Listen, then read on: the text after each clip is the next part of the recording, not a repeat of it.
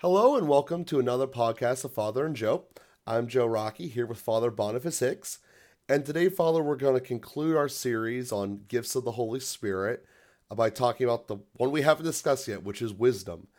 And I wanted to just give you the floor here as far as guiding this the right way, because when I think of wisdom in, in kind of the context of the faith, I think of the book from the Old Testament, um, which gives us essentially the beginning of, of John's gospel there when the word was made flesh and the word has been with us since the beginning. I know I just said that wrong, but the core concept being there. So I wanted to give you the platform so I don't guide us wrong as I've already misquoted the Bible. So I'm going to give that to you here and take us away. Yeah, that's right. The uh, the word was in the beginning, long before us. yes, and the word was God, that divine uh, logic that would certainly go with the gift of understanding that we discussed in the last episode. Understanding is about having God's ideas for things, God's insight into things, God's uh, thoughts about things, God's view of things. Uh, we talked about how understanding may help us to see an event and have some insight into why that event takes place and how that relates to heaven, how that relates to our supernatural end and so we have some ideas we see things as more than just uh, you know human interests or economic interests or ideological interests. We see things according to a divine light. We see them more clearly. The gift of wisdom has to do with loving things as god loves them. And so we might think that while understanding primarily pours light into the mind wisdom pours light into the heart that uh, we we we love as God loves. We will as God wills, and sometimes eh, the distinction being now often understanding and wisdom go together. When we understand why things are the way they are, we can will them usually more wholeheartedly. We can choose what what God is doing. We can say yes to it because we understand it. But sometimes we're able to say yes to things even that we don't fully understand. In fact, we have to do that quite a bit. We have to accept uh, life on uh, on God's terms in in so many ways every day, and that uh, gift of wisdom is about loving as He loves. So. Uh, being able to approach life this way really makes a, a great difference. God loves uh, all things. He loves people in a preeminent way because he made us in his own image and likeness. And he can pour that love into our hearts as well through the gift of wisdom. Sometimes it's difficult to love certain people, people who have hurt us, people that we don't understand, people who are pushing things in the wrong direction. But Jesus is able to say, Love your enemies and pray for those who persecute you that's not easy. It's the gift of wisdom that really helps us. It leads to the perfection of charity, and it fills our hearts with with love uh, for uh, for different people and in different situations. We also we talk about people who are really guided by the by the heart, who can't always explain their actions, but they seem to choose the right things. And maybe you can think of somebody in your own life that who's like that, and you say they're just so good, and and you say why why do you do this? And I say I don't I don't know. You know, it's uh, my heart is leading me, and that's a that can be the gift of wisdom that's working in them. I think of someone like uh, Brother Andre Saint Andre Bessette, who was a, a simple lay brother in Canada at the Oratory of Saint Joseph in Montreal and he's not the kind of person, you know, naturally when we're attracted to a certain saint, we like to look for the things that they said or the things that they wrote. And we like to kind of capture some of their insight, some of their understanding. But um, St. Andre Bessette, you won't see him quoted very much, or if you do, it will be a, a, little phrase or maybe a sentence. You won't find any treatises that he wrote, and you won't get any uh, profound ideas that he had just very simple ideas led by the heart. He saw someone in need, he understood that St. Joseph loves. He'd take a little oil from the lamp burning in front of the statue of St. Joseph in the oratory chapel and anointed one person after another. And they had these miraculous healings.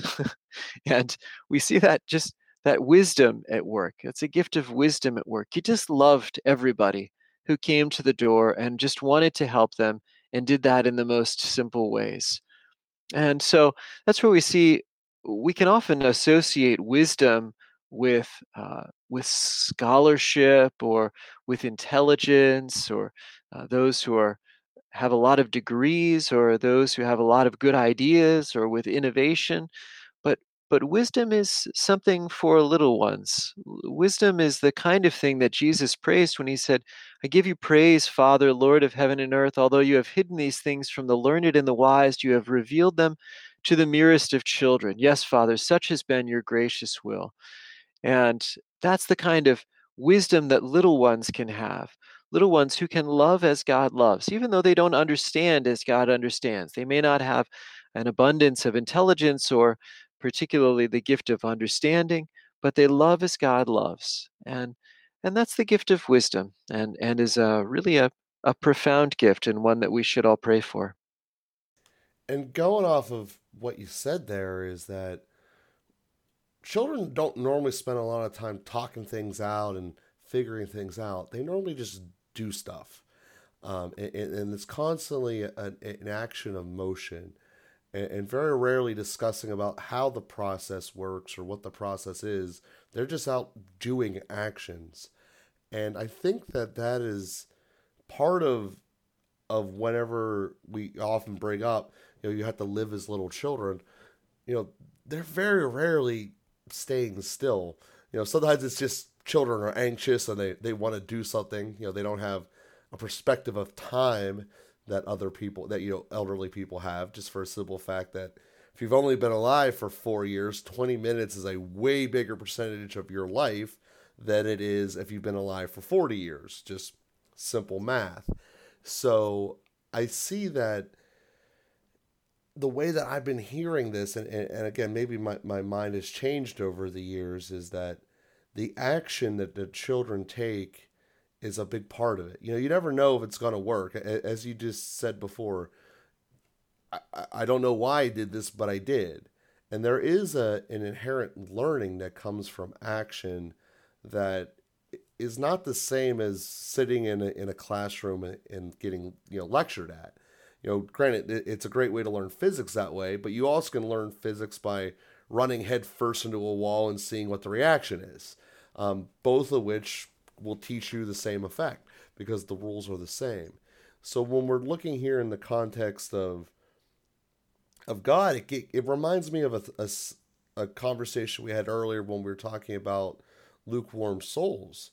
You know, sometimes the most important thing is just to have momentum and do a lot of actions. And and to try it, to try the faith, and how doing that, whether we realize it or not, leads us to coming to a, a situation where we're better with Christ. And I guess in that regards, because it's not consciously thought of, it flows right into the initial example you gave us in our very first episode of discussing the gifts of the Holy Spirit. We just get a jolt of inspiration not totally sure why it's happening or how it's happening, but it works.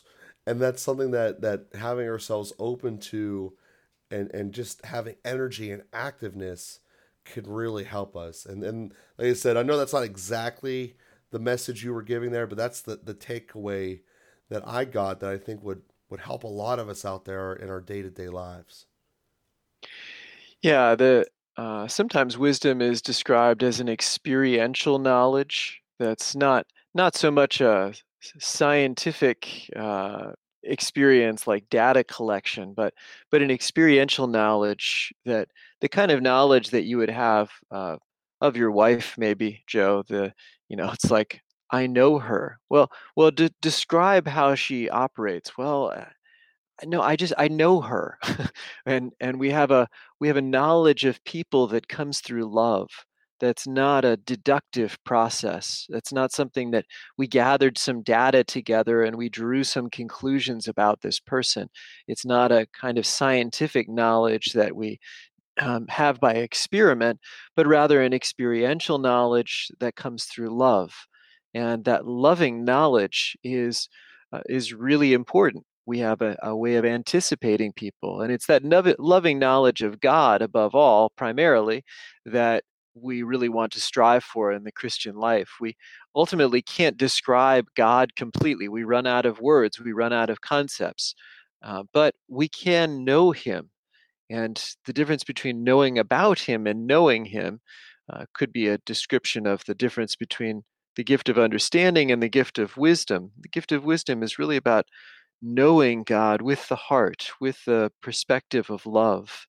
And, and that's also why the uh, especially in the Latin tradition, wisdom is the word sapientia, and it's very closely related to the word to taste, sapere. And so sometimes the, uh, you know, St. Thomas Aquinas, the other Latin fathers or doctors of the church would describe wisdom as that, that taste of, of knowledge that comes through love. We, we can taste it. It's a little different than just hearing it or knowing it or seeing it, those all have a kind of distance to them. By the time that we're tasting something, it's in our mouths, it's becoming a part of us in a different way. That sense of taste is is unique in that way. Uh, smell would be something similar, and and sometimes we can call talk about the scent of holiness. But again, because of the nature of the words, sapere and sapientia, the, the connection with taste has been especially important. And so it's the kind of knowledge that we that we taste the other we have a taste for uh, for someone or something and we have a sense of truth that is not deductive reasoning not a collection of facts not a matter of drawing conclusions. It's something a little deeper than that. Again that, that knowledge of the heart or a, a taste for how, uh, for how things are. And the fact is that that's a more trustworthy knowledge and it's a, often a deeper knowledge and a more encompassing knowledge. And so we want to really have divine wisdom. Of course divine wisdom and, and divine understanding are both very important and both very good but that divine wisdom is you know maybe accessible to an even wider variety of people uh, as i was mentioning earlier the little ones can have access to uh, divine wisdom. Yeah and there's just something about i mean you, you, just outlined doing stuff. I mean that's how you get experiential learning and you know i, I think that that's just you know as, as, we discussed widening the tunnel to make us open going out and, and trying. And you know or, or in the beginning of this episode or in the last episode we discussed about you know praying for your enemies and those who persecute you.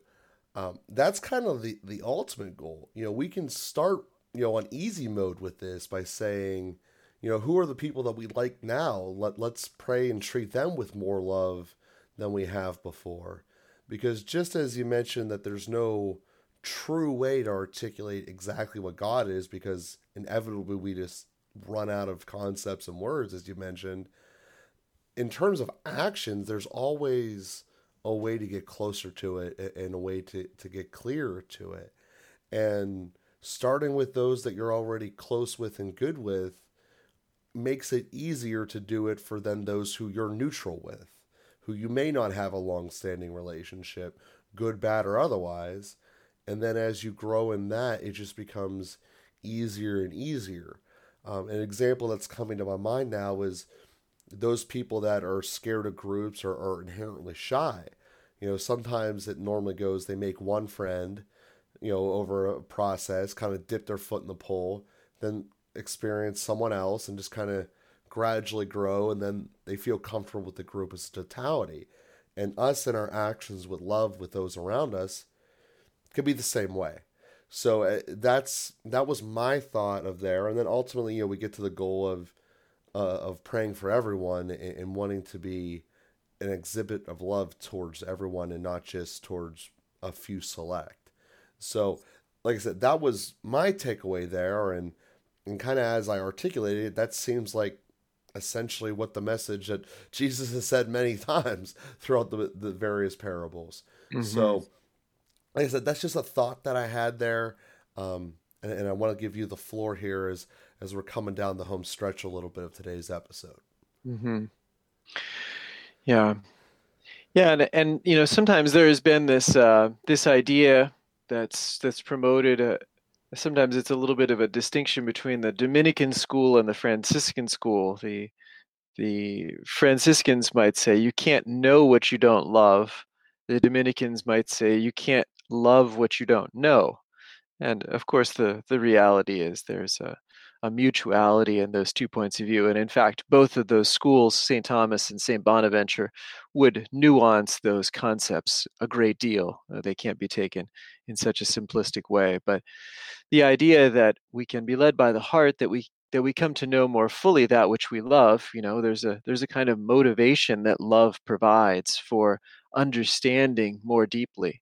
And the gift of wisdom in that sense can open us more fully even to the gift of understanding. Likewise, the gift of understanding, as we come to know and, and see the ultimate purpose in something, as I uh, mentioned in our program on the gift of understanding, when you see a house just as an economic interest, that's very different than when you see a house as a home, a place where people, uh, family grows and comes to know the Lord, grows in holiness, and where saints are formed that's a very different perspective. Or if you only see a house as a contractor, seeing all of the problems in it and and seeing it as uh, how much it needs to be fixed up, as opposed to seeing a house with the marks on the wall that are because it, that those are the children's heights at each year of their life, and seeing a, a banged up wall that's because uh, one of the children went into the wall in some particularly rambunctious moment and some other uh, broken item that was never quite fixed up but always became part of the character of that house. When we have that understanding of of things towards their ultimate end they can become more lovable to us. And uh, as i said when we have that love for something we can end up getting a deeper understanding. We're motivated to see it more deeply and to come to understand it uh, more fully. And so, so we can really see the ways that the mind and the heart are meant to work more synergistically, one supporting the other. And also, uh, you know, as we've talked about, the gifts of the Holy Spirit are not the kind of thing that we uh, sort of master or create. They're gifts. They are actions of God he has given us the capacity to receive each one of them. As we receive them more, that tends to open us up to widen the tunnel, as you've used that expression a number of times. And uh, we can be more available to those gifts. We can't sort of uh, create them for ourselves. We can be we can be docile to them. But there are also virtues that go along with these different gifts that we can use. And the, going along with the gift of understanding would be the virtue of faith to see things from a divine perspective, to see divinely revealed truths, uh, to see as God sees. And going along with the gift of wisdom would be the, the virtue of charity, to love God above all things and to love others for his sake. And we can use the virtues. The virtues are mm, essentially under the control of our will, uh, and we can choose to uh, act on them to see more through faith, to exercise the virtue of faith, to exercise the virtue of charity, to make an act of love, to make an act of belief. We do this uh, a number of times in liturgical settings. We we profess the creed, for example. That's an act of belief. We express our love for God. That's an act of love. And the more that we use them, then they also grow. We become more receptive to the grace of God at work in us. So, but then when we receive one of those uh, gifts, the, the Holy Spirit moving through the gift of understanding or the Holy Spirit moving through the gift of wisdom, that has a way of really advancing the virtues, uh, solidifying them, strengthening them, so that having loved once supernaturally through the gift of wisdom, we come to love even more all the time through the, the virtue of charity. And, and that's how the the Holy Spirit really perfects us, transforms us, makes us a new creation, makes us more like Jesus Christ, forms us more into saints. I mentioned a few times that the, the gifts of the Holy Spirit are really Jesus' own qualities at work in us through the Holy Spirit. And we could say with Archbishop uh, Luis Martinez, the ser- servant of God, his cause for canonization is underway but he was an archbishop in Mexico and wrote a number of beautiful books, including the book The Sanctifier. And in that book, he describes how the Holy Spirit is the great artisan. He is a master worker. And what is his masterpiece? His masterpiece is Jesus Christ. It's the union of God and uh, a human being. So the, the the incarnation of the Word in Jesus Christ. That's his masterpiece. And then basically he just does that over and over again in each one of us. He's transforming our humanity more and more into uh, a divinized humanity, that we would become more and more like Jesus Christ, more and more like the Word. And He does that through these various gifts, giving us an infusion of love, an infusion of understanding. And in, in doing that, it really changes uh, our inner structure, our, our interior, to be able to know and to love like Jesus does.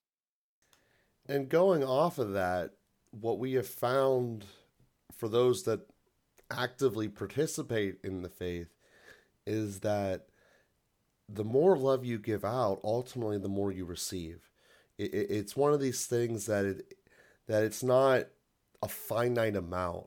It's not like you give away a slice of pizza, now there's no pizza left for you. It's a multiplier. As you give it, if you give love out, it just has a way of growing and reinforcing yourself. And I think that that is ultimately, um, you know, the, the, the proof in the pudding that, that what we've discussed this whole time is using the gifts to try to become more like God, to become more understanding of God. And it's really that giving of love back and forth is really how it happens. Yes, there's an element of faith there that, that it will return. And yes, there's an element of charity and giving the love out. And those are the words trying to describe it. But at the end of the day, it's doing well to others and, and, and truly loving them. And I think that that is the most rewarding part that you get of the faith. And, you know, as we've discussed many times, it's been around for over 2,000 years. There has to be some real kernels of greatness in here. And this is certainly one of them. The more love that you give out, the more that it grows and the better that it is for everyone. So, with that being said, we thank everyone for listening here today, um, and we will be with you here again next week.